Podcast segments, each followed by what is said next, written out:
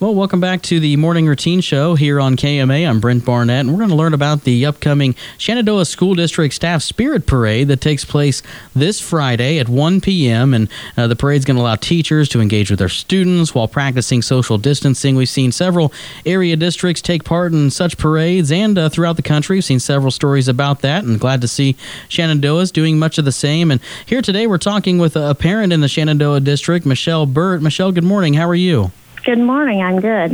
Well, thanks for being here. And first, you might tell our listeners more about you, your family, and your kids in the district.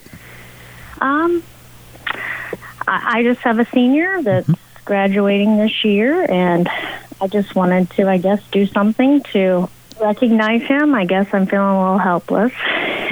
um, and we're talking about Connor, right? I know we've announced him quite a bit in sports. Sure, sure. It's Connor. Yep. Very cool. Well, um, so the parents, I understand you're encouraging families to decorate windows for the parade Friday, show their support for both teachers and students. Is that what you'd like to talk about today?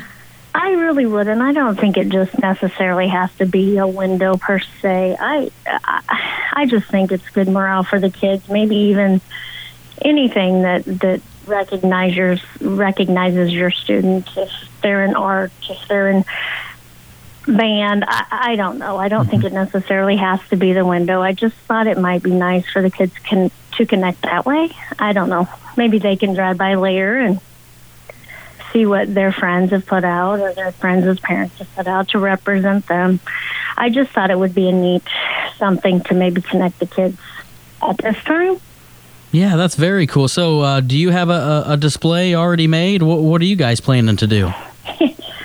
Started a window to begin with, and my son isn't a hundred percent on board with it, but I didn't care. I wanted to recognize him, and yes, I, I put up a window just maybe for lack of we're home. I have not a whole lot to do, and but to think, and, and sometimes it's a little sad being a mom, knowing that they're missing out, and so I thought this might be just something to take my mind off of it. So. Mm-hmm yeah, kind of a getaway. And I, am sure it has been, you know, I, I, can't imagine how challenging it's been for not only the students, but the parents as well with everything uh, going on with the COVID 19 outbreak uh, in the country and locally. And so, you know, Michelle, um, has, has it been challenging for, for the family? And I, I imagine with Connor being a senior, that even has more of a toll to it. I think I'm the one that's mostly challenged, but he really is getting out. He he enjoys being with his friends. He enjoys going to the gym. The gym's now closed. He doesn't have that outlet.